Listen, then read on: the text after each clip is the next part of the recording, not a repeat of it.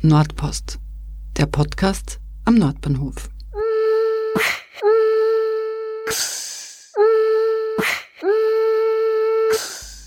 Willkommen bei der 34. Ausgabe von Nordpost, dem Podcast im Wiener Nordbahnviertel. Mein Name ist Sonja Harter und heute erwartet dich wieder eine vielstimmige Episode. Wohl kaum ein Stadtentwicklungsgebiet innerhalb Wiens wurde in den vergangenen Jahren so intensiv wissenschaftlich begleitet wie die Transformation des ehemaligen Nordbahnhofs. Die Ergebnisse des umfangreichen Forschungsprojekts Mischung Possible, in dessen Rahmen auch die Nordbahnhalle etabliert wurde, finden sich nun in einem neuen Buch wieder. Ich war für den Podcast bei der Präsentation im Rahmen des jüngsten Nordbahnvierteltreffs der Gebietsbetreuung Stadterneuerung dabei. Darin werfen die Herausgeberinnen Christian Pier und Silvia Forlatti gemeinsam mit der Architektin des Masterplans für das Nordbahnviertel, Lina Strerowitz vom Studio Fly Strerowitz und Mara Reinsberger aus dem Nordbahnhallenteam einen Blick zurück auf ihre Forschungsfragen, die Belebung der Nordbahnhalle und geben einen Ausblick darauf, was ihre Studienergebnisse für andere Stadtentwicklungsgebiete bedeuten können.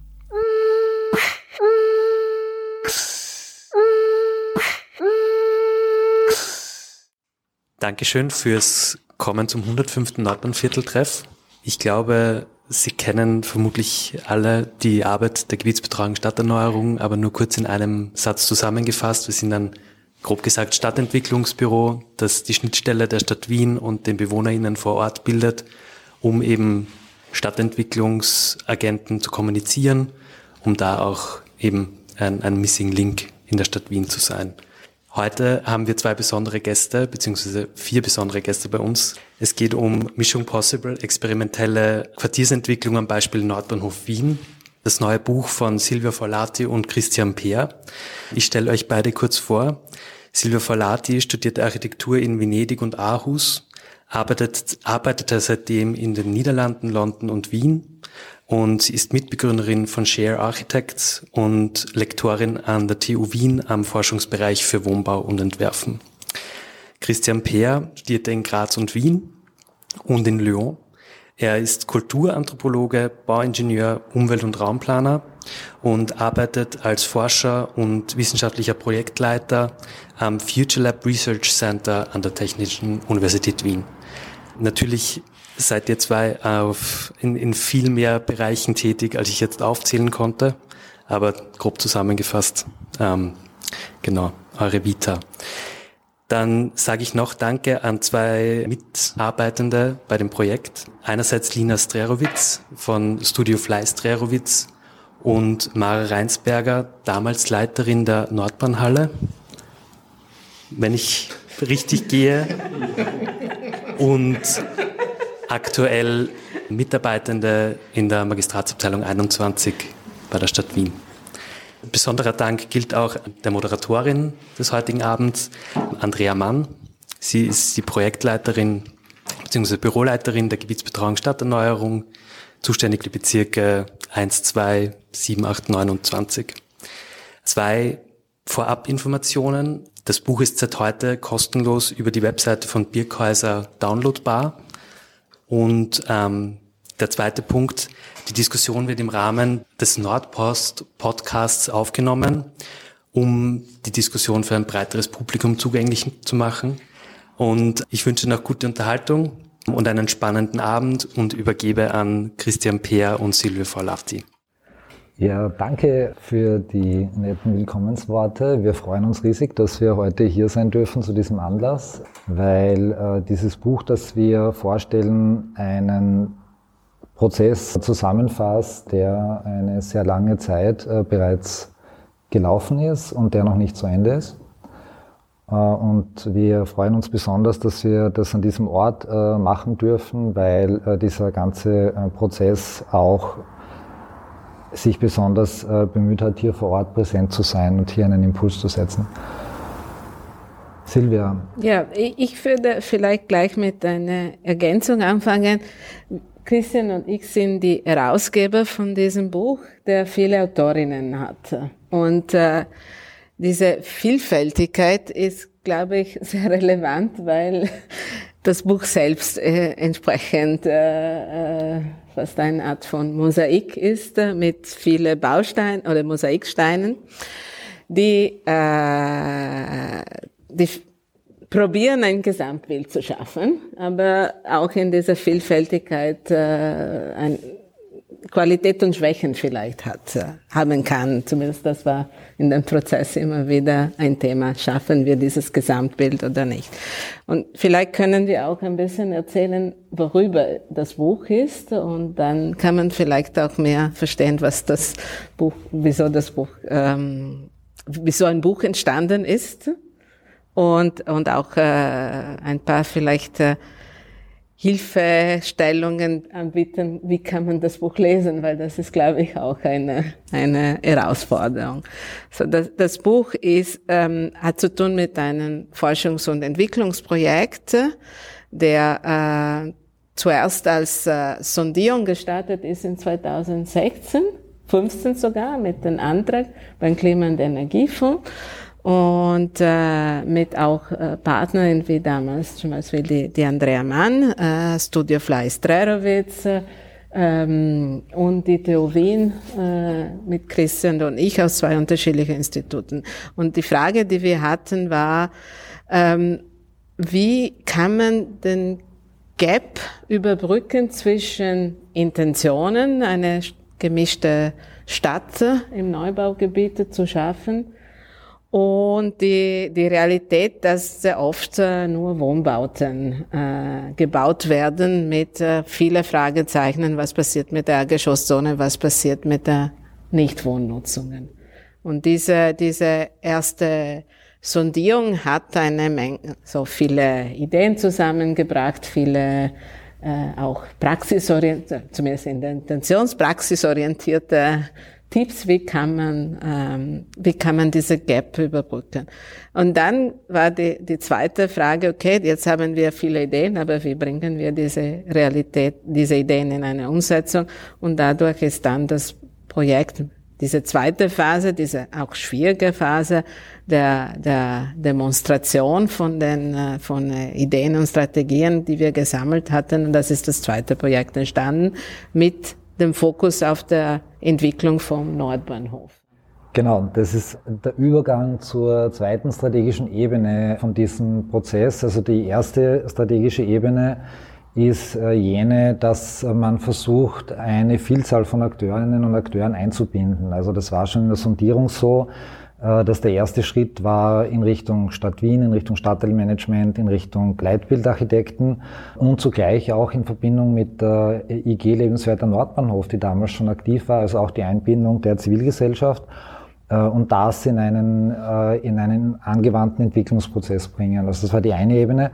Und nachdem wir dann in der Sondierung näher uns auseinandergesetzt haben mit den Herausforderungen, haben wir eine Vielfalt an äh, Wegen aufgezeigt. Deswegen heißt dieses erste Buch Wege äh, zur Nutzungsmischung äh, und haben dann diesen zweiten Prozess als einen äh, vielschichtigen Prozess äh, designt. Äh, das ist diese zweite strategische Ebene, die zu einer Komplexität geführt hat, die sich, die kommen wir später noch drauf, die kumuliert ist in diesem Impulsort Nordbahnhalle, in diesen Bestandshallen, aber die sozusagen sehr, sehr, sehr viel, viel, äh, vielschichtiger war als jetzt dieser Ort selbst, sondern dort hat sich das alles idealerweise kumuliert.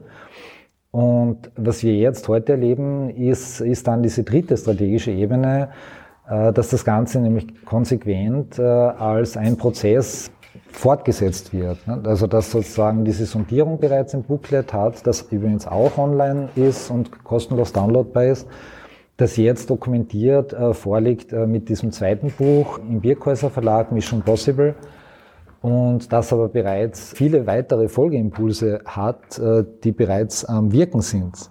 Also das würde ich sagen, sozusagen ist, ist, ist diese dritte Ebene, äh, die wir haben.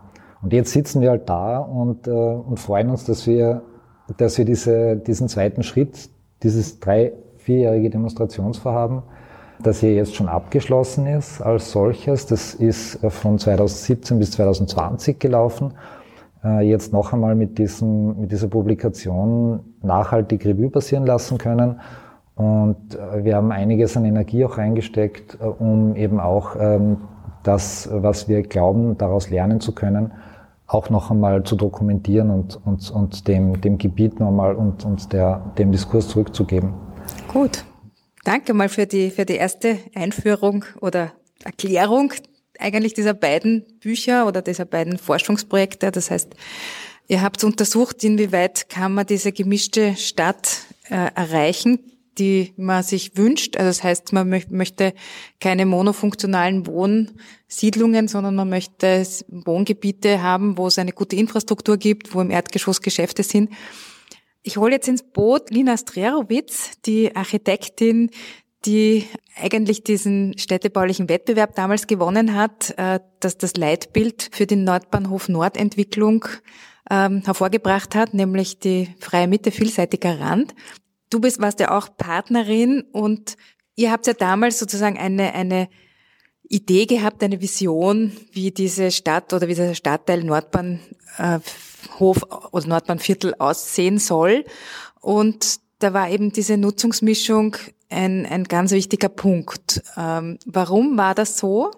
Und wie hast du es dann erlebt ähm, in der Umsetzung, beziehungsweise wie hat das Forschungsprojekt jetzt vielleicht eure Ideen so ein bisschen weitergebracht? Ähm, das war ganz ein wichtiger Schritt. Ähm, also der Wettbewerb für den Nordbahnhof, ähm, für das, dieses Teilgebiet, das noch nicht bebaut war, war vor ganz genau zehn Jahren. Also das ist auch interessant, dass, ähm, dass natürlich ähm, diese Forschungsprojekte uns über die gute halbe Zeit davon begleitet haben eigentlich. Und dass wir im Wettbewerb eigentlich nicht einen Fokus auf der Nutzungsfrage hatten. Wir kamen damals eigentlich aus einer Phase, wo wir relativ abgebrüht waren und das Gefühl hatten, ähm, man braucht da nicht viel Hoffnung drauf haben. Ähm, in Wien geht der Wohnbau und eigentlich äh, muss man schauen, dass man mit dem arbeitet, was man hat ähm, nämlich Gemeinschaftsräume, gute Erdgeschosszonen, eine gewisse Nahversorgung, aber, aber eher die Basics. Ja. Und ähm, insofern war eigentlich der, der Anstoß vom Forschungsprojekt schon ein ganz wesentlicher für uns auch zu sagen, na, das reicht nicht. Wir haben eigentlich unseren Fokus sehr viel stärker auf die doch radikale Idee der freien Mitte gesetzt, diesen großen zentralen Freiraum zu schaffen und hatten dann auch vielleicht nicht genug Aufmerksamkeit im Wettbewerb und vielleicht ist es auch gut, weil manchmal gewinnt man ja nicht, wenn man alles perfekt machen will, wenn man so einen One-Liner hat.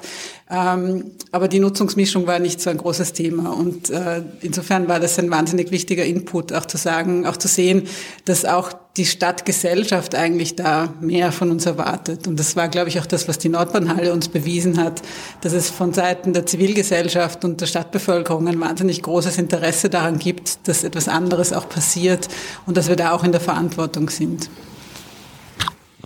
Ja, das heißt, ähm, die, die Erwartungen waren gar nicht so hoch und eigentlich habt ihr dann im Nachhinein das noch mit, mit hineingenommen oder, oder eigentlich in der Umsetzung gesehen.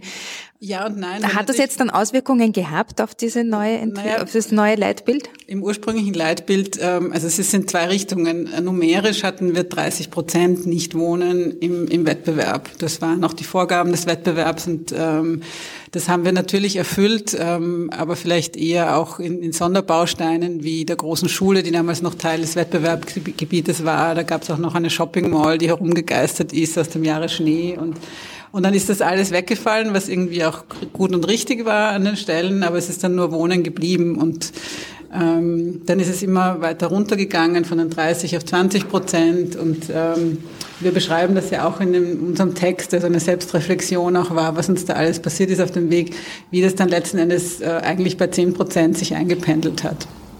Und da kommt natürlich immer das Argument, dass entlang der LaSalle-Straße und so ja eh sehr viel Nicht-Wohnen ist, dass es diese großen Bürobauten gibt und dass man den Stadtteil als Gesamtes anschauen muss. Ähm, und da waren wir dann auch ein bisschen in einer schwachen Position, ähm, dass, das, ähm, dass es mehr sein muss weil natürlich die Angst vor dem Leerstand sehr groß ist. Also alle Themen, die, die wir in einem ganzen Forschungsprojekt behandelt haben, warum wir gesagt haben, es ist so schwierig, die haben sich natürlich in unserem Prozess auch gestellt. Also insofern war das auch ein Studienobjekt. Aber ich glaube, was geglückt ist, ist, dass wir diese zehn Prozent einfach sehr effektiv verteilen konnten. Und da war das Forschungsprojekt sehr, sehr wichtig, weil es eine Basis geboten hat, über diese Dinge sich auszutauschen und zu diskutieren und auch gemeinsam mit sehr vielen Beteiligten ähm, darüber nachzudenken, wenn man nur wenn es denn dann nur 10 Prozent sind, wo sind die am sinnvollsten und was macht man aus denen? Und ich glaube, das macht einen großen Unterschied. Mhm, mhm. Ja, ich kann auch sagen, als Stadtteilmanagement oder in der Gebietsbetreuung waren wir, haben wir die Projekte oder das Nordbahnviertel ja schon seit 2012 begleitet. Also gerade in dem ähm, in der Phase, wo dieses Leitbild äh, entstanden ist und, und dieser Wettbewerb war. Und ein Teil war ja schon gebaut nach einem alten Leitbild von, von Potreca Tesa. Das heißt, da sieht man auch bei uns hier in der Ausstellung. Das war hier dieses äh, Blockrand-Modell. Ähm, also das ist das Nordbahnviertel und das Gesamte. Und dieser Teil, hier ist der Rudolf-Bedner-Park, hier oben und die, dieser Teil da vorne war schon bebaut. Und dieser restliche Teil ist dann erst ähm, neu ausgeschrieben worden, weil die Bahntrasse durch den Hauptbahnhof sich verschmälert hat und dadurch ähm, ist mehr Fläche zur Verfügung gegangen. Das heißt, dadurch ist irgendwie das als zweite Leitbild auch entstanden und wir hatten schon Kontakt mit den Bewohnern, die dort eingezogen sind und ähm, haben immer wieder gefragt, was so deren Ziel oder Wünsche sind. Und ganz oft ist gekommen, ja, das Viertel ist super und es ist zentral und es ist sehr grün und der Bednerpark ist toll. Aber es gibt zu wenig Geschäfte und es gibt zu wenig zum Einkaufen und es gibt zu wenig Infrastruktur. Und das war vielleicht auch mit ein bisschen ein Anlass, dass dieses äh, Forschungsprojekt dann auch äh, gemeinsam entwickelt wurde, beziehungsweise diese, dieses erste war ja eher ein sehr theoretisches, wo man sich angeschaut hat, Vergleiche, wie schauen die Leitbilder aus und was ist tatsächlich umgesetzt worden. Und das zweite war dann so wirklich dieses vor Ort bespielen und ausprobieren. Ne? Und da war ja die Nordbahnhalle ein ganz wichtiger Ort, wo das, wo das äh, stattfinden konnte. Ähm, war das von Anfang an die Idee, dass man das in der Nordbahnhalle probiert? Oder wie, wie, wie ist dann so die, die, die Idee entstanden von diesem ersten, wir schauen uns das theoretisch an, was eine gemischte Stadt braucht und wie probieren wir das dann vor Ort und wer waren alle noch Partner in diesem Forschungsprojekt? Man sieht ganz schön im ersten Buch, äh, dass wir die, die sogenannten Stakeholder der Stadtentwicklung befragt haben, was sie so an Möglichkeiten und Maßnahmen und Instrumenten kennen. Und ganz wenige haben damals zu Protokoll gegeben, dass sie einen laborartigen Ansatz überhaupt kennen. Und wir hatten große Lust, äh, deshalb äh, genau das auch zu machen, äh, weil es auch ein bisschen noch ähm, so ein Unbekannter war. Ähm, und wir hatten das große Glück, dass wir von Anfang an äh, die ÖBB als äh, sozusagen Liegenschaftseigentümerin äh, als Unterstützerin gehabt haben. Und dadurch hatten wir einen direkten ähm, Kontakt zu, zu der Ebene, die für diese Bestandsgebäude zuständig gewesen ist. Und das war eigentlich, eigentlich die, die Riesenchance, ähm, so ein Gebäude ansprechen zu können überhaupt. Also das Vielleicht war auch eine andere Ebene drinnen, die auch in der ersten Stundierung drinnen war, also diese Wahrnehmung, dass es nicht nur wie viel, aber auch was es kommt, die Kleinteiligkeit als, als relevantes Thema für die Nichtwohnnutzungen. So, das heißt, zum Beispiel hier natürlich gibt es die Lassalstraße mit einer großen Bürofläche, aber die bringen nur gewisse Ingredienzen in den Mix und wir brauchen vielfältige Ingredienzen. Und das sind die, der, wir waren zum Beispiel in, in Amsterdam im Rahmen der Sondierung und wir hatten dort das, äh, dieses Programm der Brutplatzen an, angeschaut und selbst auch getestet, diese Art von Zwischennutzung. wir waren in einem Gelände, wo so mit Booten sogar äh, Räume aktiviert hatten, Cafés drinnen hatten und das, das waren alle im Prinzip diese und auch diese Idee, man kann durch solche, äh, solche Interventionen oder laborartige Interventionen äh, Impulse geben äh, und dass die dann auch eine Transformation starten können. Und das, glaube ich, war auch vielleicht äh, in der äh, diese Mischung, die wir in, mit der zweiten Phase äh, designt, fast designt haben, war natürlich die die Nordbanalen waren die Masterplaner, war, aber auch äh, die Plattform in grätzel.at, die äh, die für diese lokale Angebote schon sehr relevant sein kann und auch die die das äh, Architekturzentrum Wien, so das Thema auch der Kultur. Und das waren so alle Ingredienzen, die, die probiert haben, diese, diese Mischung auch zu, zu demonstrieren. Und vielleicht auch dann äh, gleich die Halle als, äh, als Raum, wo diese, diese Demonstration stattfinden könnte. Und, äh dann sind wir also noch lange nicht am Ende der, der, der Partner und Partnerinnen, die dabei waren, weil also eine, eines ist auch ganz wichtig noch zu erwähnen, dass es uns ja auch äh, nur deshalb gelungen ist, äh, die Bauträger mit an Bord zu holen, weil wir von Anfang an mit, mit den Masterplanern auch gemeinsam ähm, diese Sondierung gemacht haben.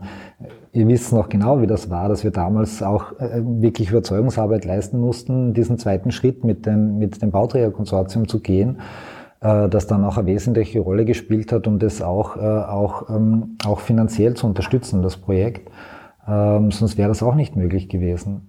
Es gab diesen Moment, wo alle gesagt haben, ich sag ja, wenn alle anderen ja sagen. Und das war ziemlich spannend, äh, bis knapp vor der Abgabe, wenn ich mich richtig erinnere.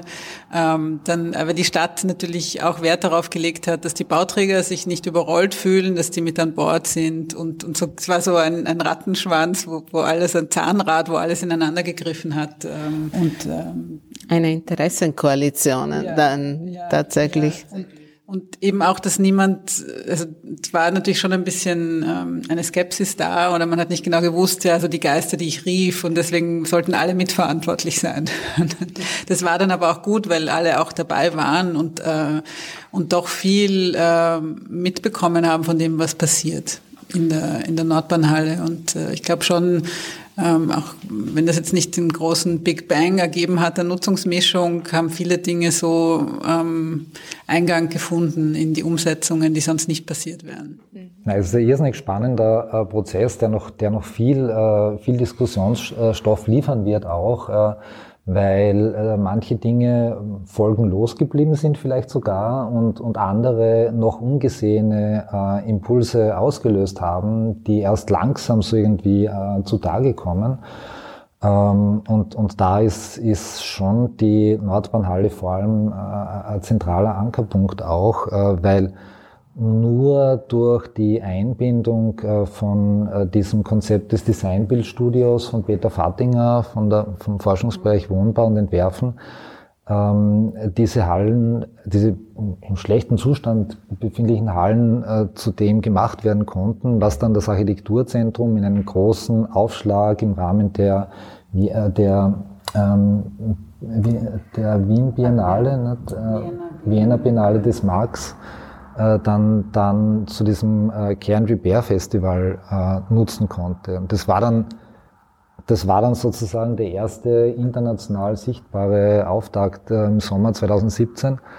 Aber da und da musst du jetzt, Mara, äh, erzählen, äh, da waren ja die Studierenden schon monatelang äh, in der Halle und, und, und haben Hand angelegt. Genau, ich wollte jetzt gleich äh, Mara Reinsberger ins Boot holen. Damals noch Studierende, hat ihre Diplomarbeit geschrieben über die Nordbahnhalle und arbeitet jetzt äh, bei der Stadt Wien in der MA21. Ja, ähm, du warst vor Ort live dabei. Ähm, was ist da alles passiert in dieser Halle? ganz, ganz viel. Also ähm, ich glaube, ich möchte am Anfang beginnen. Ähm, und zwar die Halle, das war eine alte Lebensmittellagerhalle, muss man sich vorstellen. Also ähm, damals noch zum Teil voll mit quasi gestockten Konservendosen, ähm, zum Teil auch nicht mehr. Ähm, und wir haben sie eigentlich ziemlich, ja, ziemlich verlassen quasi übernommen. ähm, und konnten dann äh, im Zuge von dem ersten Designbildstudio, wo auch eben an die 20 äh, Studierende, oder 25 sogar Studierende äh, dabei waren, Konzepte für diesen Ort entwickeln. Also wir waren eigentlich wirklich vor Ort und, und damals noch sehr dick eingepackt, weil wir haben im Winter gestartet ähm, und, und haben uns Konzepte überlegt, was man mit diesem Raum auch alles machen kann.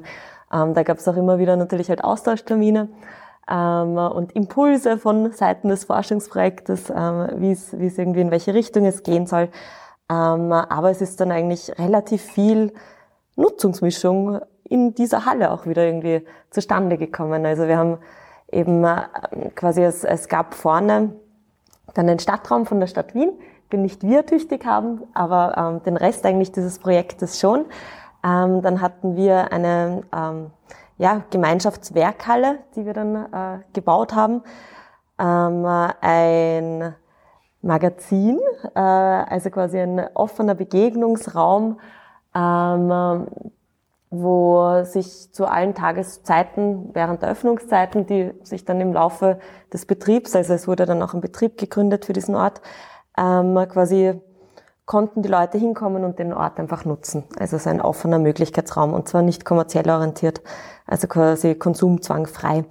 Ähm, dann äh, gab es noch äh, den Coworking Space vorne mit den Macherinnen. Ähm, die sich eher quasi computerbasiertes Arbeiten irgendwie dort hatten. Ähm, und äh, Veranstaltungshallen. Also ein ganz, ganz großes Thema bei uns. Ähm, ich habe es damals ähm, eben quasi, ich habe damals äh, mitgearbeitet und bin dann auch in die GM, gemeinnützige GmbH quasi ähm, als Mitarbeiterin gekommen nach meiner Umbauzeit in der Nordbahnhalle. Ähm, und wir hatten 920 Veranstaltungen vor Ort. Also das ist ein ziemlich, ziemlich breites, großes Spektrum. Ähm, innerhalb von drei Jahren. Innerhalb von zweieinhalb Jahren, ja. Also 820 Tage. 820 Tage, ja. Ähm, und also das war eine unheimlich bunte, breite Vielfalt. Und das war eigentlich eines der wunderschönsten Sachen, muss ich sagen, daran, dass so unterschiedlichste, unterschiedlichste Gruppen aufeinander auch getroffen haben. Also es war einfach diese, diese alte Struktur irgendwie, die diese Halle geboten hat. Ähm, da war ganz viel Parallelität möglich. Also wir hatten eben quasi hinten wurde gewerkt und dann quasi konnte man irgendwie, Studenten haben irgendwo gearbeitet und weitergeplant, zum Teil auch weitergebaut. Ähm, und dann waren unterschiedlichste Veranstaltungen zeitgleich da. Wir hatten auch einen Imker, der sich dann bei uns eingemietet hat und quasi äh, hinten äh, Bienenstöcke hatte ähm, und dann immer wieder Imker-Workshops gemacht hat. Ähm, wir hatten Refugees Code, das war eine Programmierschule für Geflüchtete, die über zwei Jahrgänge quasi mit, ich glaube, 30 ähm, Geflüchteten oder Langzeitarbeitslosen dann im, im zweiten Rundgang ähm, auch Programmieren gelernt haben. Ähm, die waren quasi auch bei uns und das war eigentlich so ein lustiges Konglomerat an unterschiedlichsten Menschen die dort aufeinander getroffen haben. Also ich fand gerade diesen sozialen Aspekt auch wunderschön. Ähm, so zum Umbau, also es gab insgesamt drei Gruppen an Studierenden, ähm, die sich mit dem Ort beschäftigt haben. Und auch hier fand ich eines der tollsten Sachen, dass eigentlich auch hier wieder irgendwie ein, eine Art Möglichkeitsraum für Studierende da war. Also quasi es hat einfach ein, also so Studenten so ein bisschen Freiraum zu geben, ihre eigenen Ideen umzusetzen, das hat eigentlich ein enormes Potenzial. Also ganz, ganz viele super kreative, lustige Sachen sind dort entstanden. Also wir haben ein Regal in die Höhe gebaut, dass man dann auf unterschiedlichsten Ebenen, also sein altes Palettenregal, ähm, das eben von vorher noch da war, ähm, in die Höhe gebaut, das dann auf unterschiedlichsten Ebenen irgendwie begehbar war. Äh, dort hat dann auch zum Beispiel ein äh, Konzert stattgefunden, also das Regalkonzert, da haben wir ein Veranstaltungsformat ähm, dann kreiert. Ähm, ja, und das war eigentlich ja ganz, ganz lustige, kreative, spannende Sachen, die oder Minigolfbahnen haben wir auch als Team quasi durch die Halle. Zum Teil Fahrradrennen, ja, durch Aber die Halle, Märkte, um die Halle. Äh, Ausstellungen. Äh, also, wobei der, der, also der Spaßfaktor jetzt im, im Vordergrund steht, vielleicht, wenn man sagt, ja, Studierende ähm, betätigen sich lustvoll. Aber ähm, der Hintergrund von, von Designbild äh, von Peter Fattinger ist ja, dass äh, äh sozusagen die Studierenden lernen, äh, neue Orte zu entwerfen, dann auch selbst äh, umzusetzen, aber dann auch, äh, auch soziale Impulse zu setzen ja. und, und mit eine Rolle im Betreiben zu spielen. Und mhm. dieser Dreiklang äh, ist ganz ein wichtiges Bildungsziel äh, von dieser Aktivität. Mhm. Äh, und natürlich war das zum, wir ja das Thema hatten, der, der zum Begriff Nachhaltigkeit können wir ja dann auch noch eingehen, ne, weil das ja auch nochmal äh, Dimensionen öffnet, aber äh, diese Nutzungsmischung äh, in der Kombination mit statt der kurzen Wege, nachhaltige Mobilität, äh, die haben Studierende halt natürlich spielerisch interpretiert und haben dann Fahrradrennen gemacht oder haben dann Minigolf-Turniere veranstaltet, äh, wo es natürlich auch darum ging, äh, diesen Ort für viele unterschiedliche Gruppen äh, zugänglich zu machen. Mhm. Und das soll ja, war ja auch zutiefst die Idee der freien Mitte, dass sie sozusagen ein, ein offener Ort ist für, für viele Gruppen. Und da waren die Studierenden mit ihren unterschiedlichen Ansätzen und Aktivitäten, die sie lustig fanden, die wir alle lustig fanden, aber das Lustige hat einen ganz tiefen äh, sozialen äh, ja. Hintergrund auch. Es ist einfach so viel passiert ähm, mhm. und die Veranstaltungen waren total wichtig und was interessant daran ist, dass sie auch zur Querfinanzierung beigetragen haben. Das heißt, die, die Veranstaltungen waren auch eine Einnahmequelle und das ist ein ganz eigenes Thema noch, wie kann man den Betrieb eines solchen Ortes auch finanzieren. Ähm, Vielleicht nochmal zur Erklärung.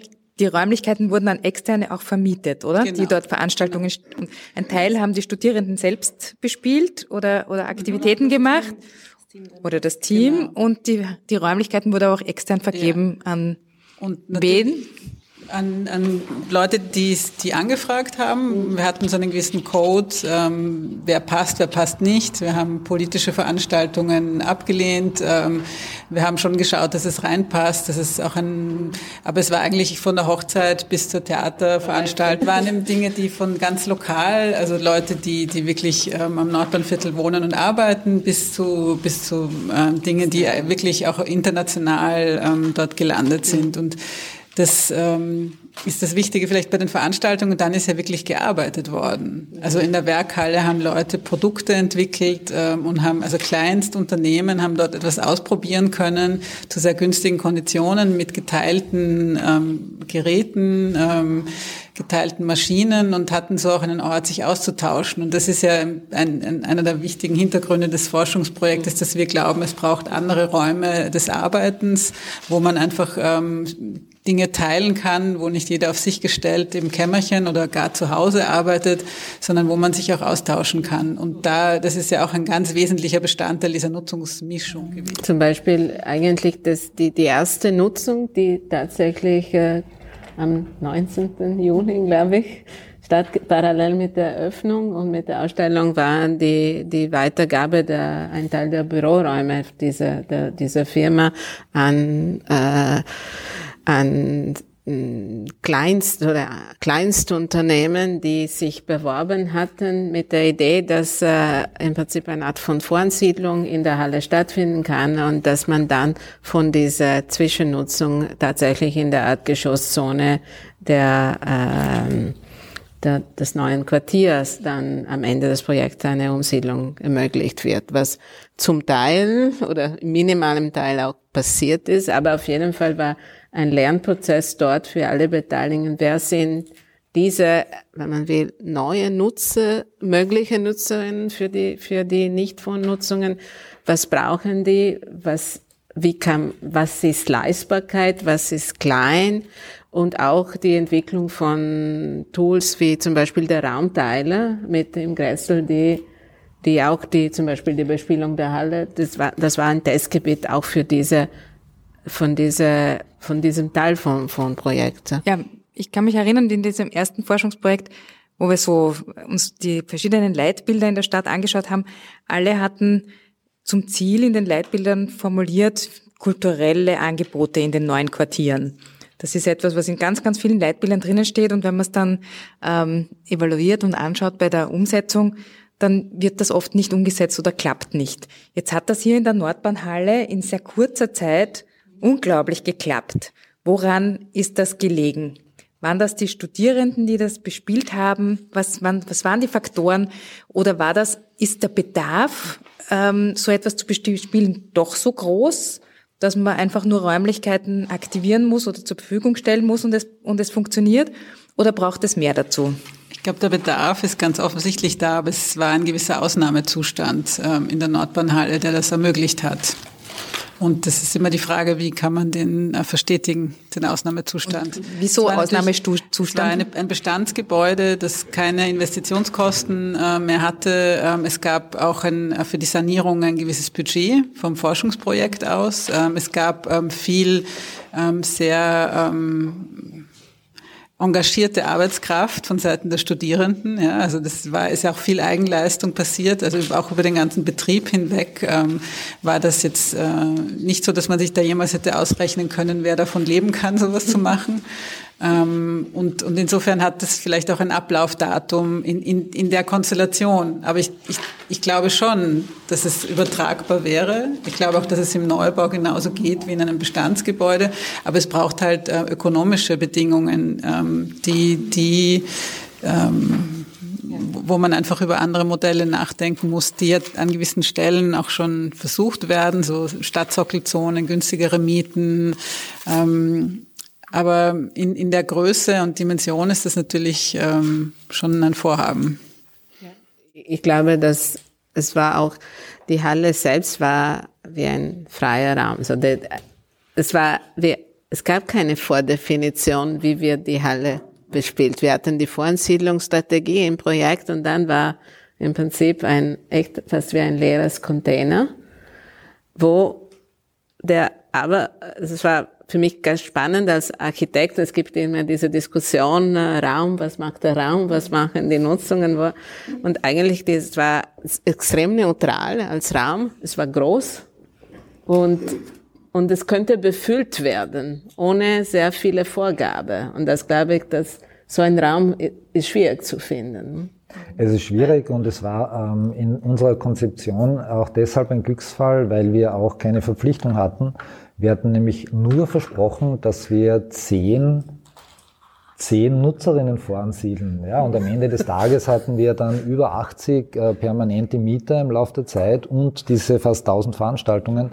Also es war viel mehr möglich äh, und, und ähm, die, die Räume konnten dem dem Bedarf entsprechend äh, genutzt werden. Ja, aber ich glaube, es fast, also es, man stellt, also es fast, man stellt einen leeren Raum und dann schaut, wie man, wie man, wie man sich fühlt, ohne vorzugehen, was kann man machen, oder die Funktionen vorzugeben. Das ist ich glaube, ich glaube, es war sogar ein Glück, dass es kein besonders altes und kein besonders schönes Gebäude war. Also man hat, musste nicht viel Respekt davor haben. Das ist natürlich bei Bestand auch oft ein Thema.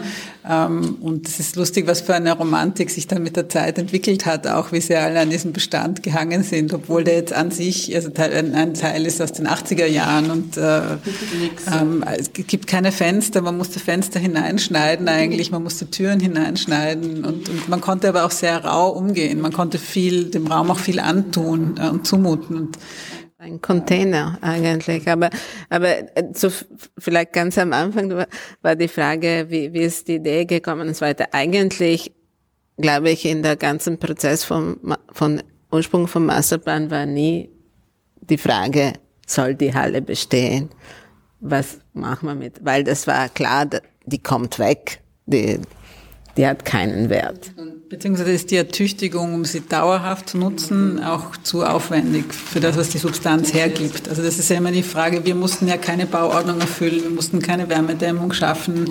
Da hat es durchgepfiffen, im Winter hat man es eigentlich nicht nutzen können. Ja, und trotzdem war es dann ähm, halt zu, zu den anderen Zeiten sehr gut nutzbar. Und man hat einfach so einen anderen Standard sich, sich erlauben können. Ja. Aber es ist durchgehend genutzt worden. Sogar wir hatten unser Nordbahnviertel-Treff ja. im Winter in der Halle. ähm, ich kann mich erinnern, das Gebläse hat laut geblasen und es hat uns ein bisschen gewärmt. Also ja, es war faszinierend, dass eigentlich in einem Ort, der wenig Komfort bietet, so viel stattfinden kann. Was, also ich glaube, da hat die Organisation schon noch eine große Rolle gespielt, ähm, weil auch äh, die Querfinanzierung hat sich dann ja auch quasi in den Veranstaltungstarifen wiedergefunden. Ja. Also wir haben ja äh, quasi hier, waren wir irgendwie ein Andockraum, ähm, wo, wo unterschiedlichste Anfragen dann immer wieder reingetrudelt sind. Und äh, wir haben dann eigentlich schon alle geschaut bei der Auswahl der Veranstaltungen, okay, es gibt auch Sozialtarife, ja. Und dann gibt's Normaltarife und dann gibt's Kommerzialtarife. Ja. Ähm, und so hat man auch wieder sehr viel eigentlich möglich machen können. Also so gerade irgendwie spannende soziale Kleinstprojekte, so wie eine, ich glaube, irgendeine, ich erinnere mich an eine internationale Buchmesse, die eigentlich fast gar kein Geld hat, aber die auch so einen sozialen Aspekt dabei hatte und die haben das dann irgendwie recht kostengünstig machen können. Also da ist auch viel möglich gemacht worden. Also ich glaube, das war echt auch da einfach ein, ein Riesenvorteil, dass man diese Querfinanzierung und, und dieses Nutzen quasi ermöglichen konnte. Ähm, vielleicht, Lina, weil du vorher schon erwähnt hast, die, die, wir mussten uns an keine Bauordnungen halten oder an irgendwelche Vorgaben. Warum denn eigentlich? Oder was, wie, was war denn so das Besondere an der Halle, warum man die eigentlich so vielseitig auch für Veranstaltungen nutzen konnte?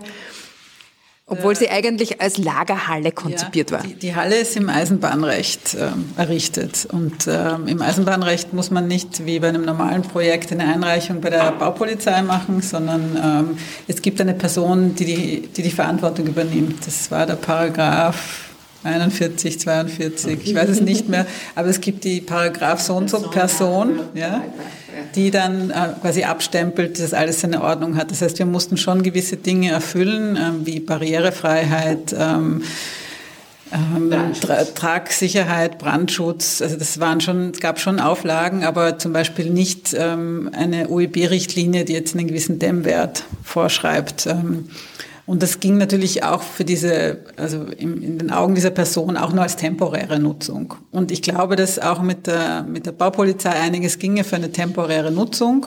Wir mussten natürlich bei der Veranstaltungsbehörde schon einreichen, also da, und, und dort auch eine Genehmigung uns holen für größere Veranstaltungen. Also es war jetzt nicht ein gesetzfreier Raum, aber es hat einige Erleichterungen gegeben und, und ähm, so im Eisenbahnrecht schon die Möglichkeit, ein bisschen mehr die Augen zuzudrücken als sonst. Und wir haben dann auch gemerkt, wenn, als es darum ging, also kann, kann die Nordbahnhalle nicht doch bleiben, ähm, was müsste man dann eigentlich investieren, dass, dass da ähm, schon einiges dann auf ihr gelandet wäre, was, was auch ihr nicht geholfen hätte, in, in, der, in dieser Leichtigkeit und Luftigkeit, die sie hatte, ähm, aber auch ähm, finanziell natürlich eine große Belastung gewesen wäre für den Betrieb dann. Mhm. Naja, und es war ja, sie ist ja eigentlich im Weg gestanden für die geplante Straßenbahnlinie, die hat jetzt direkt die Schleife macht, einen Teil direkt beim Wasserturm. Und ähm, der Wasserturm war ja auch immer so, so ein bisschen ein Anker, der ist denkmalgeschützt und ist ja auch im Leitbild immer eine kulturelle Nutzung vorgesehen gewesen. Also deswegen die Halle, die direkt daneben, neben dem Wasserturm, sicher auch eine spannende Lage, um das Thema Kultur irgendwie ähm, da hineinzunehmen.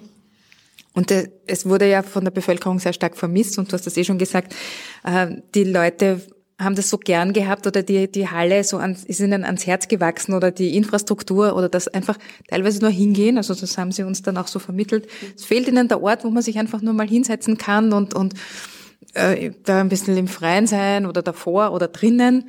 Und wenn man Lust hat, kann man auch ein bisschen was konsumieren, weil es gab ein, bisschen, ein paar Getränke oder Kaffee. Also Nein, eine Kantine gab es. Eine kleine Kantine, eine genau, kleine Kantine. genau. Und das haben sie wirklich. Ort. Also es war ein Ort. Es war ein Ort, wo die Leute gern hingegangen sind und und ähm, dann ja aufgekommen ist, kann man nicht diese Halle bestehen bleiben. Und dann ist ja eigentlich die Stadt Wien ja schon so weit gewesen, dass sie sagt, okay, ähm, zumindest ein Teil der Halle kann bestehen bleiben. Ne? Oder wie ist dann dieser Prozess weitergegangen? Ähm, also es gab diesen, ähm, diesen Versuch äh, von uns eigentlich seit äh, Herbst 2017, wo man nach dem AZW-Auftakt äh, gesehen hat, was für ein großer Bedarf und, und, und Wunsch da ist, das länger zu betreiben. Ähm, und ähm, wir haben da in den Gesprächen, in den Hintergrundgesprächen eigentlich äh, nie diese, diesen kritischen Punkt einer vernünftigen Ökonomie erreichen können, äh, wo man so etwas äh, nicht kommerziell gemeinwohlorientiert betreibt. Das war eigentlich der springende Punkt. Und dann hatten wir so viele unterschiedliche Nutzungen und Diskurse auch drinnen, unter anderem eben in Kooperation mit Urbanize Festival wo dann noch einmal auch die Kunst- und Kulturszene stärker reingegangen ist äh, und dieses Thema aufgegriffen hat äh, und gesagt hat, ja, es ist ja tatsächlich so, dass Kunst und Kultur in der, in der zeitgenössischen Stadtentwicklung immer wieder sozusagen unter die Räder kommt und, und nicht entsprechend berücksichtigt wird.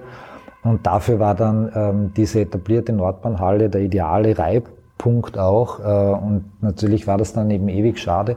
Also wir mussten zu einem gewissen Zeitpunkt ausziehen, weil dann ein Teil, zumindest ein Teilabbruch eben gemacht werden musste wegen dieser besagten Straßenbahnschleife, die ja eigentlich auch nicht Teil des Plans war, weil es ja nur bei Wiener Linien dann irgendwann gesagt hat, wir haben das Budget nicht, um das weiter zu verlängern in den 20. Bezirk hinein. Ähm, musste eben ein Teil abgebrochen werden und dann war für uns klar irgendwann, gut, wir müssen raus, weil da finden Bauarbeiten statt. Ähm, und dann gab es diesen Diskurs, äh, kann man eben diese instand gesetzte Resthalle noch weiterhin, zumindest temporär bespielen, äh, was von uns von Anfang an ein Wunsch gewesen wäre, solange die Stadtentwicklung stattfindet, dass so ein Ort zumindest da ist, der, der das begleitet. Da gab es dann ähm, Einsicht äh, im Kulturressort, das noch einmal zu unterstützen für einen Sommer zumindest. Ähm, Zumindest gab es den, den Ansatz, aber dann äh, gab es dann wirklich noch einmal, und das ist eben auch in, in der Publikation einfach so dargestellt, wie es dann war, ähm, diese Petition, die eingebracht wurde im Gemeinderat, äh, ob man das eben längerfristig halten kann. Und da hat sich der Gemeinderat dann aber auch klar dagegen auch ausgesprochen. Äh, und danach, kurz danach ist sie dann auch abgebrannt, die Halle. Und das war dann halt äh, super schade, weil äh, dann war auch dieses geschlossene Gebäude nicht mehr da als Reibpunkt im, vom, im Diskurs. Gut, und dann kam äh, die Pandemie, äh, wo, wo sich dann noch einmal jeder äh, noch einmal am Kopf gegriffen hat und gesagt hat, na, da streitet man jetzt so lange äh, um etwas, was die nächsten Jahre dann äh, sowieso nicht betrieben hätte werden können. Ähm, aber da sind wir dann beim Punkt der Impulse, äh, die so vielfältig sind aus diesem ganzen Prozess heraus, weil äh, das im Kunst- und Kulturbereich zum Beispiel eine irrsinnige Emotion ausgelöst hat und dann ähm, die IG Kultur und das AZW äh, ja Leitfäden entwickelt hat, wie man solche Orte nicht nur als Räume ähm, sozusagen aktiviert, sondern dann auch weiter betreibt. Da gibt es jetzt Leitfäden zum Downloaden, die ein ganz wichtiges Know-how sind. Also da ist schon was in die Richtung weitergegangen.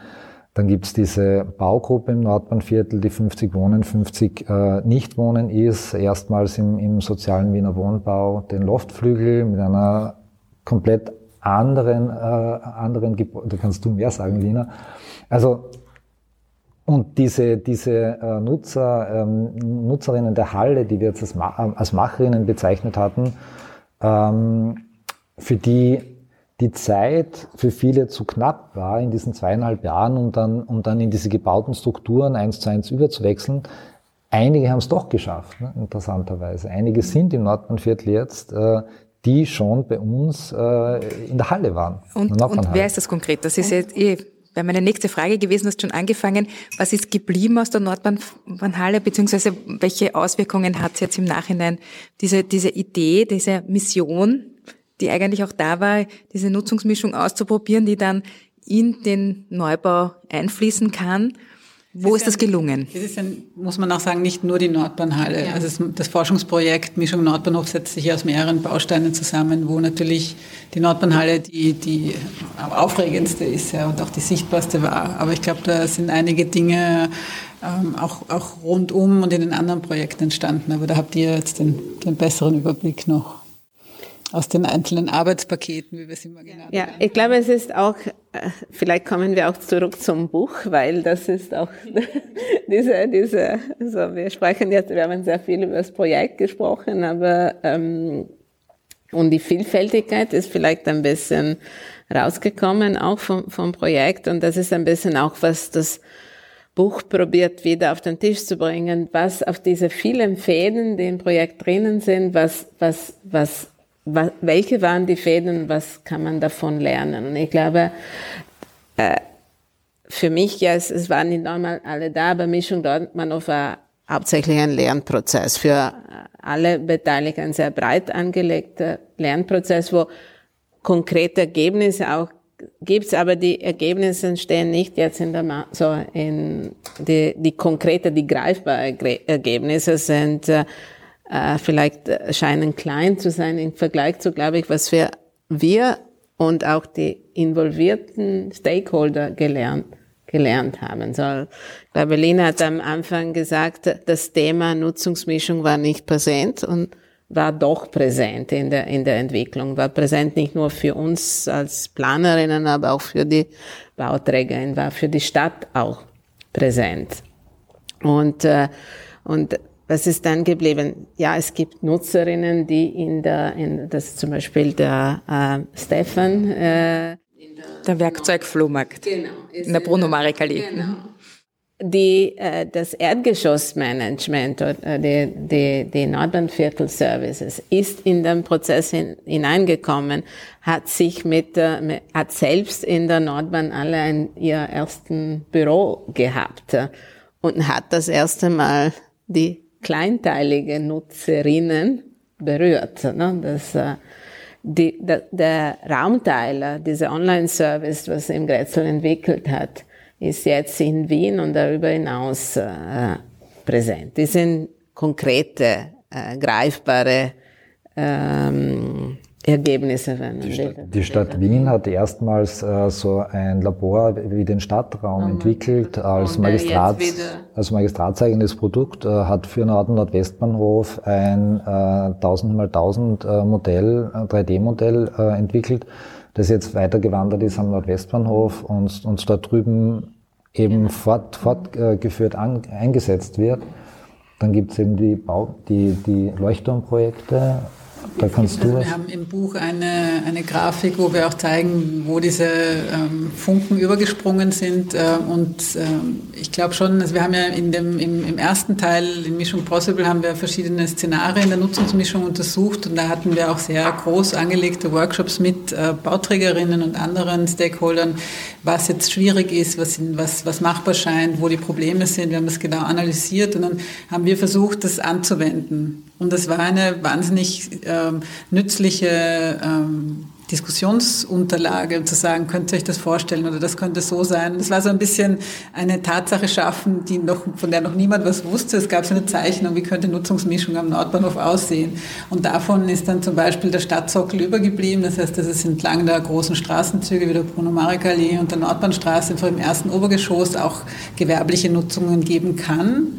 Das ist von manchen äh, Bauträgerinnen so ausgelegt worden, dass es umgebaut werden kann, aber jetzt einmal am Anfang schon eine Wohnung ist. Aber andere haben sich wirklich darum bemüht, dort gewerbliche Nutzungen hineinzubekommen. Das heißt, das kann ein Ärztezentrum, ein Büro und andere Dinge können einfach in einem Wohnhaus, so wie man es ja kennt, in allen unseren Wohnhäusern und dort in der, in der Gründerzeitstadt, auch unterkommen und bringt natürlich damit ein ganz anderes Leben in die Stadt und ins Haus. Und das ist vielleicht relativ banal. Ähm, das könnte man auch festlegen über die Bauordnung. Man kann einfach sagen, Geschäftsviertel und gewohnt werden darf erst über dem ähm, ersten Obergeschoss. Ähm, und bei uns ist es eher so über die Soft Skills gegangen, dass man es halt dann auch über den Qualitätssicherungsbeirat einfach einfordern konnte und, und, äh, und je nach Engagement das halt dann auch unterschiedlich ähm, stark gemacht wird. Aber ich war ganz erstaunt, dass gerade ähm, ein Bauträger jetzt selber dort sitzt im ersten Obergeschoss und den, und den ähm, den Stadtsockel wirklich lebt,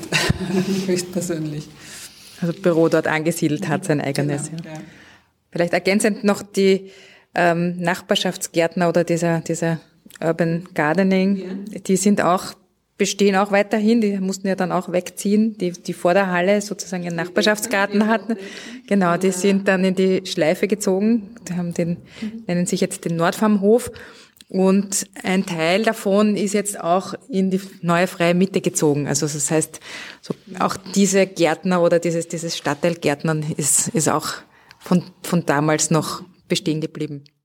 Ich glaube, solche Orte haben schon auf jeden Fall die, ein Riesenpotenzial, Gemeinschaften auch zu bilden, die dann später halt dieses Quartier irgendwie auch lebendig machen oder halt auch einfach die Nachbarschaft auch wieder stärken.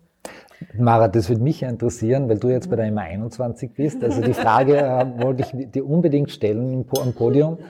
Ähm, Aber wie, als Privatperson. Also nicht, jetzt, nicht jetzt du als Vertreter in der Stadt Wien, aber ähm, sozusagen äh, darüber zu sprechen, äh, wie schwierig es ist, äh, solche Orte zu aktivieren in Stadtentwicklungsprozessen. Also das ist äh, wirklich ganz, ganz viele unterschiedlicher ähm, Konstellationen bedarf und die dann so eine Kraft entwickeln, dass, dass so etwas entsteht. Mhm. Ich glaube, also ich glaube, da spielt natürlich ganz viel mit. Da ist also eine Stadtentwicklung, Das ist nicht so, dass es gibt eine Person, die macht den Masterplan und es ist fertig. Ja. Also sowas, das funktioniert halt heutzutage nicht mehr, oder? Äh, sondern es ist, es, es kommt halt unheimlich auf alle Ebenen und auf alle Kooperationen eigentlich drauf an. Also das Thema Kooperation ist einfach, glaube ich, als Person, ich rede wirklich als Person, äh, ist, ist einfach wirklich etwas, was wir in Zukunft immer mehr und mehr brauchen werden.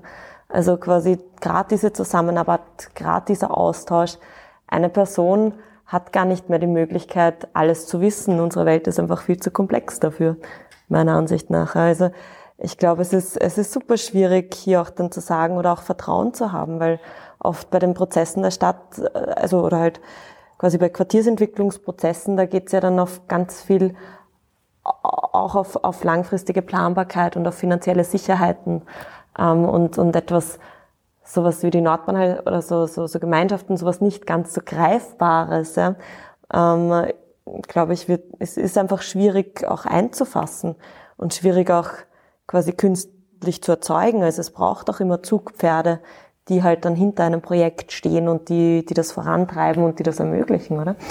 Also ich finde, das ja, sieht man eigentlich bei ganz vielen Zwischennutzungsprojekten auch sehr schön. Da, da, da braucht es immer eine treibende Kraft und einen Kümmerer, also diese Berufung des Kümmerers Aber ist ja auch. Ich glaube, das ist ein bisschen, Entschuldigung, das, das war auch, wie das Projekt Mischung Nordwand auf selbst gekommen ist. Es ist diese, wenn die Kräfte sich treffen können zwischen was von unten kommt und was von oben ermöglicht wird. So, zum Beispiel in Mischung Nordbahnhof war eine Idee, die nicht innerhalb des Masterplansprozesses entstanden ist oder von der Stadt gekommen ist, aber dort andocken könnte und dass die Stadt äh, zugelassen, diese Andocken wurde zugelassen von der Stadt oder sogar akzeptiert und gesagt, ja, ist okay und die Bauträger haben das auch mit, mitgenommen. Das ist im Prinzip diese Treffen von diese unterschiedlichen auch Machtebenen, wenn man will, war ganz wichtig und dass das ermöglicht wird. Und das war ein bisschen, dieser Ermöglichen war, was die Halle gemacht hat auf einer Ebene der Nutzung der Bespielung, was das Projekt gemacht hat, vielleicht auf der, für mich jetzt, so also einen Teil auf der Ebene des Prozesses. Und ich glaube, das ist was manchmal äh, nicht passiert, so, das ist die Frage, passiert das oder passiert das nicht? Und damals hatten wir ein bisschen den Eindruck, in Aspern war viel mehr Experiment drinnen, weil die auf die, auf die, auf das Nix kommen muss und die haben mehr Energie. Im Mischung im Nordbahnhof war das schwieriger und das war, das hat dann durch das Projekt ein bisschen was zusätzlich zu, zum Masterplan. Aber Aspekt der Forschung. Also in Wahrheit gab es Ressourcen. Also es gab äh, Geld und es gab Zeit. Und die gibt es in einem normalen Stadtentwicklungsprojekt nicht von selber. Und das ist, glaube ich, dieser Möglichkeitsraum, der dadurch entstanden ist, dass man sich mit diesen Dingen beschäftigen kann, weil es kann nicht alles ehrenamtlich oder in der Freizeit funktionieren. Ähm, und und äh, dieser Raum muss, muss erst geschaffen werden. Und also auch wenn, auch wenn das jetzt, äh, auch wenn das jetzt sehr schön ist für die Forschung und für die Wissenschaft, äh, ich, ich glaube, das ist ein Teil des Possible, aber ich glaube, was, was wir alle unterstreichen, ist, äh, dass es schon auch mehr Mut bräuchte, äh, sowas zu machen und, und, und mehr, mehr Engagement äh, in solche Koalitionen reinzugehen. Und nicht den Dingen, wie wir es im Einzelbuch äh, gesagt haben, nicht den Dingen ihren Lauf lassen nur, sondern, sondern äh, sich gegen ja, diese Folgenlosigkeit ein bisschen auf, auf, aufbegehren ja, und, und, und sagen, Moment, ähm, wir wollen das äh, mitgestalten. Wir wollen investieren dafür. Darauf will ich hinaus, weil, weil in der Seestadt gibt es einfach ein Budget für diese Dinge, weil, weil es ein sehr großer ähm, Apparat ist, wo man sich das auch leisten wollte. Und dieses Commitment ist wichtig, weil es kann, es wird eben nicht für jedes Stadtentwicklungsprojekt ein Forschungsprojekt geben, weil irgendwann werden die Forschungsförderinstitute auch sagen, warum sollen wir jetzt schon wieder irgendwas machen, was vielleicht gar nicht mehr Forschung ist, sondern einfach angewandte Praxis sein sollte. Das führt mich eh auch jetzt schon zur, zur nächsten Frage, so ein bisschen die Lessons learned. Und eine Folge, die jetzt auch dieses Projekt oder vielleicht auch der Erfolg der Nordbahnhalle gebracht hat, ist, dass man im Nordwestbahnhof überlegt oder beziehungsweise schon noch vorhat, äh, einen Teil der Hallen bestehen zu lassen, die ja ursprünglich in dieser grünen Mitte auch alle nicht mehr bestehen sollten. Die waren, da gibt's jetzt auch alte Hallen, wo, wo die Bahn, die die Bahn halt gebraucht hat. Und ähm, ja, und dann hat man gedacht, na ja, das ist jetzt, dort haben wir Hallen, die äh, können dort eigentlich auch bestehen bleiben, weil wir wissen, da kommt sonst außer dieser freien Mitte oder grünen Mitte nichts hin. Ähm, was, was sind so die Lessons learned? Was braucht's, damit sowas vielleicht nochmal funktionieren kann? Ein bisschen habt ihr es schon angesprochen, aber wie sollten wir das jetzt angehen aus dieser wissenschaftlichen Perspektive oder aus dieser Erfahrungsperspektive, aus dem Projekt?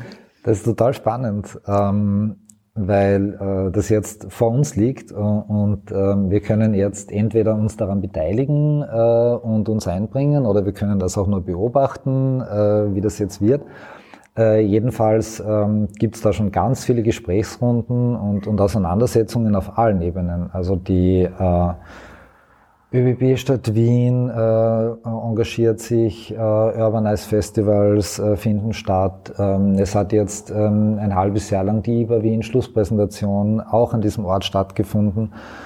Und ähm, man muss das insgesamt als Impuls schon sehen für diesen Ort. Äh, und äh, man muss äh, all diese Aktivitäten, finde ich, jetzt schon als Möglichkeiten aufgreifen und mitnehmen, weil im Moment nehme ich das so wahr, oder ich weiß es, dass im Moment die Verantwortlichen sehen, dass die Umweltverträglichkeitsprüfung läuft und die ist wie ein dicker großer Baum, der vor einem steht und man wartet, bis der endlich weg ist, damit man dann ähm, in der Routine die nächsten Schritte der Stadtentwicklung setzen kann.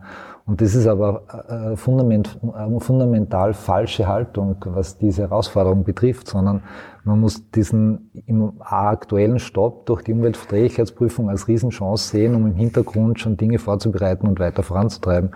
Und das ist genau das, äh, was ich zuerst gemeint habe, dass im Moment in der Stadt schon ganz viele Dinge äh, stattfinden ich will ja gar nicht sagen Good Practice, aber ähm, dass, man, dass man sich kritisch mit Practice-Projekten äh, ähm, aus ganz Wien durch die IBA am Nordbahnhofgelände auseinandersetzt.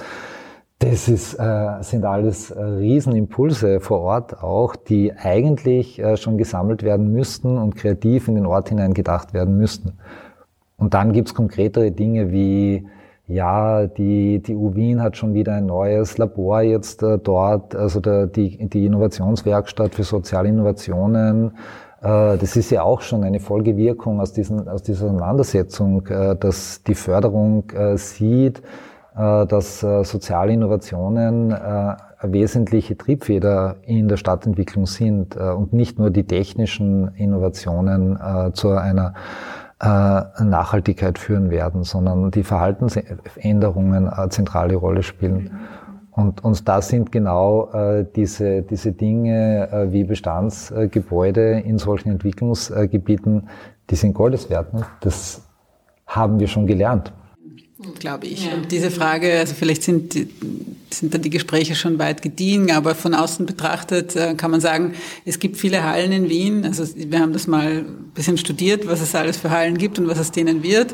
Und, und da gibt es dann auch oft so, so einen, einen Punkt, wo dann die Energie abbricht, wo was ausgeschrieben wird und dann an, an, also vergeben werden muss ähm, an, an jemanden, der das betreibt und zu welchen Bedingungen betreibt, natürlich meistens dann doch zu kommerziellen Bedingungen. Und, und ich glaube, das könnte man jetzt aus der Nordbahnhalle lernen, dass es andere Bedingungen braucht, ähm, dass man die auch schaffen kann, dass das vielleicht für ein Stadtgebiet wie den Nordwestbahnhof auch wirklich Peanuts sind, um die es da geht und dass man aber diese Mischung, was dann passiert, diesen Cocktail sich gut überlegen kann, ja, und, und dass viele verschiedene Dinge passieren sollten. Also mhm. ähm, ich glaube schon, dass man da fast ähm, so eine, eine Karte des, des Bespielens, ähm, die ja dann woanders auch schon wieder geschrieben wird, also dass man das dort einfach ein, einspielt und sagt. Na, der Moment ist jetzt äh, da, man muss es jetzt machen und mitentscheiden. Das war also vergleichbar mit, mit diesem Teil im, im Sonnenwendviertel, äh, wo, wo es dann gelungen ist, diese Baugruppen und experimentellen äh, Quartiershäuser umzusetzen.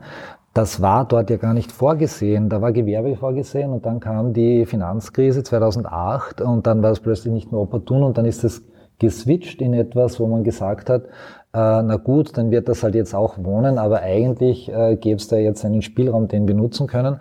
Und dann gab es irgendwann einmal eine fundamentale Entscheidung, da einen, den finanziellen Druck rauszunehmen und um Experimente zu ermöglichen. Und so und, und, das braucht so eine mutige Entscheidung in solchen Maßstäben. Wahrscheinlich auch. So, es geht um Entscheidungen, es geht aber auch um Instrumenten, die dieses Link zwischen Bottom-up bottom, so, bottom up und top down verlinken können, weil es, es geht um eine strategische Entscheidung, man ermöglicht und dann muss man aber auch schauen, dass man von unten die Kräfte kommen, weil sonst kommen diese Zwischenplayer, die wirtschaftlich agieren und es auch diese, diese Vielfalt, diese Biom oder wie man das nennen will, in eine Art von Monofunktionalität. Und dann ist nicht mehr das Ziel, dann ist besser der Park statt die Halle. Ne? Das war ein bisschen auch die, die große Diskussion. Was ist äh, zwischen eine kommerzielle genutzte Rest-Norbanhalle und einen freien Raum vom Park ist der Park besser. Wenn die Halle schafft eine andere Form von Nutzung, dann kann man sich überlegen. Aber dieser Freiraum muss muss Freiraum sein, ob es jetzt einge, eingekappt so mit einem Dach ist oder nicht. Das ist, glaube ich, die, die, die Schwierigkeit. Und dass diese Prozesse in Wien sind wahrscheinlich irgendwo manchmal gestartet, aber immer ein bisschen schwierig, weil natürlich auch viel mehr Unsicherheit bringen. Und äh, das ist ein bisschen, glaube ich, weil es bei der Nordbahnhalle gesehen hat, dass auch die Stadt sucht die finanzielle Sicherheit, wie die Bauträger gesucht haben, die, die, die Ketten, die Villa oder sowas für ihre Nutzungen.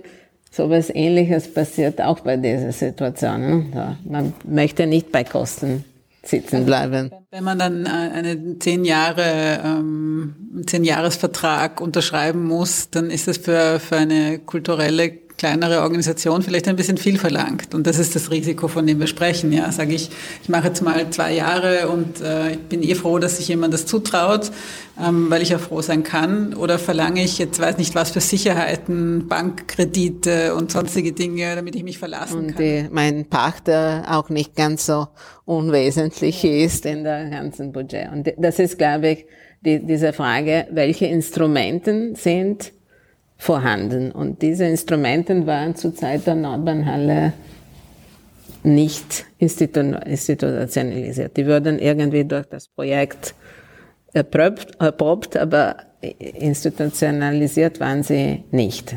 Aber was man schon gesehen hat, offensichtlich durch diese Leistbarkeit der Räumlichkeiten haben sich ganz viele dort eingemietet oder haben dort Veranstaltungen gemacht.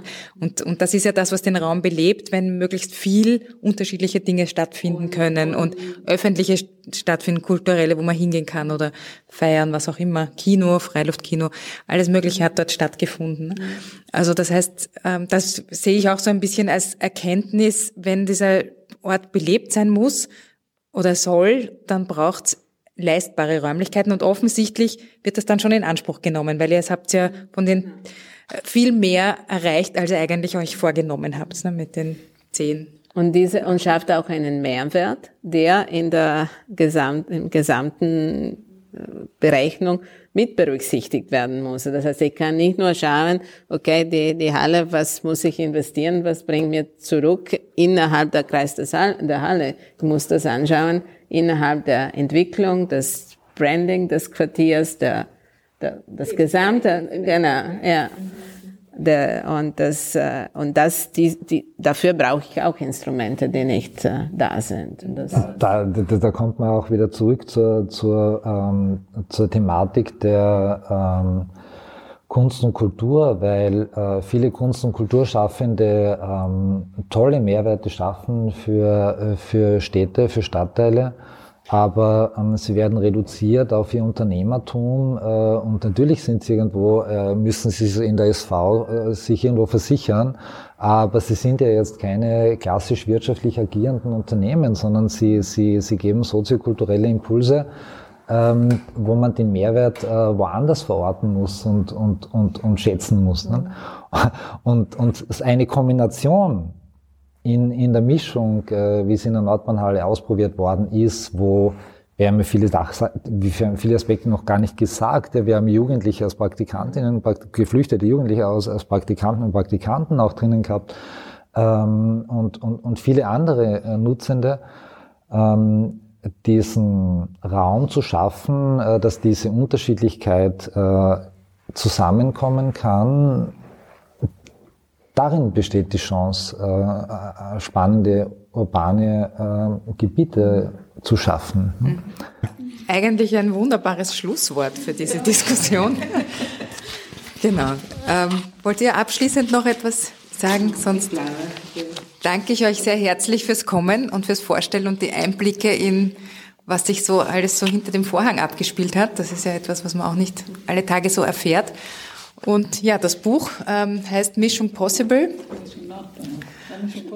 Heißt, heißt Mission Possible, experimentelle Quartiersentwicklung am Beispiel Nordbahnhof und ist beim Birkhäuser Verlag erschienen. In Open Access. Und in Open Access, das heißt, es ist auch downloadbar, ähm, das heißt voll, voll einsichtbar, kostenfrei. Und genau. gedruckt. Genau. Gedruckt muss man es kaufen. Ja, dann danke ich auch fürs Kommen und möchte nochmal abschließend an Hannes, ähm, Hannes Schachner von Stadtteilmanagement übergeben, ein paar Schlussworte, bis vielleicht noch ein paar Infos weiterzugeben. Genau, danke Andrea.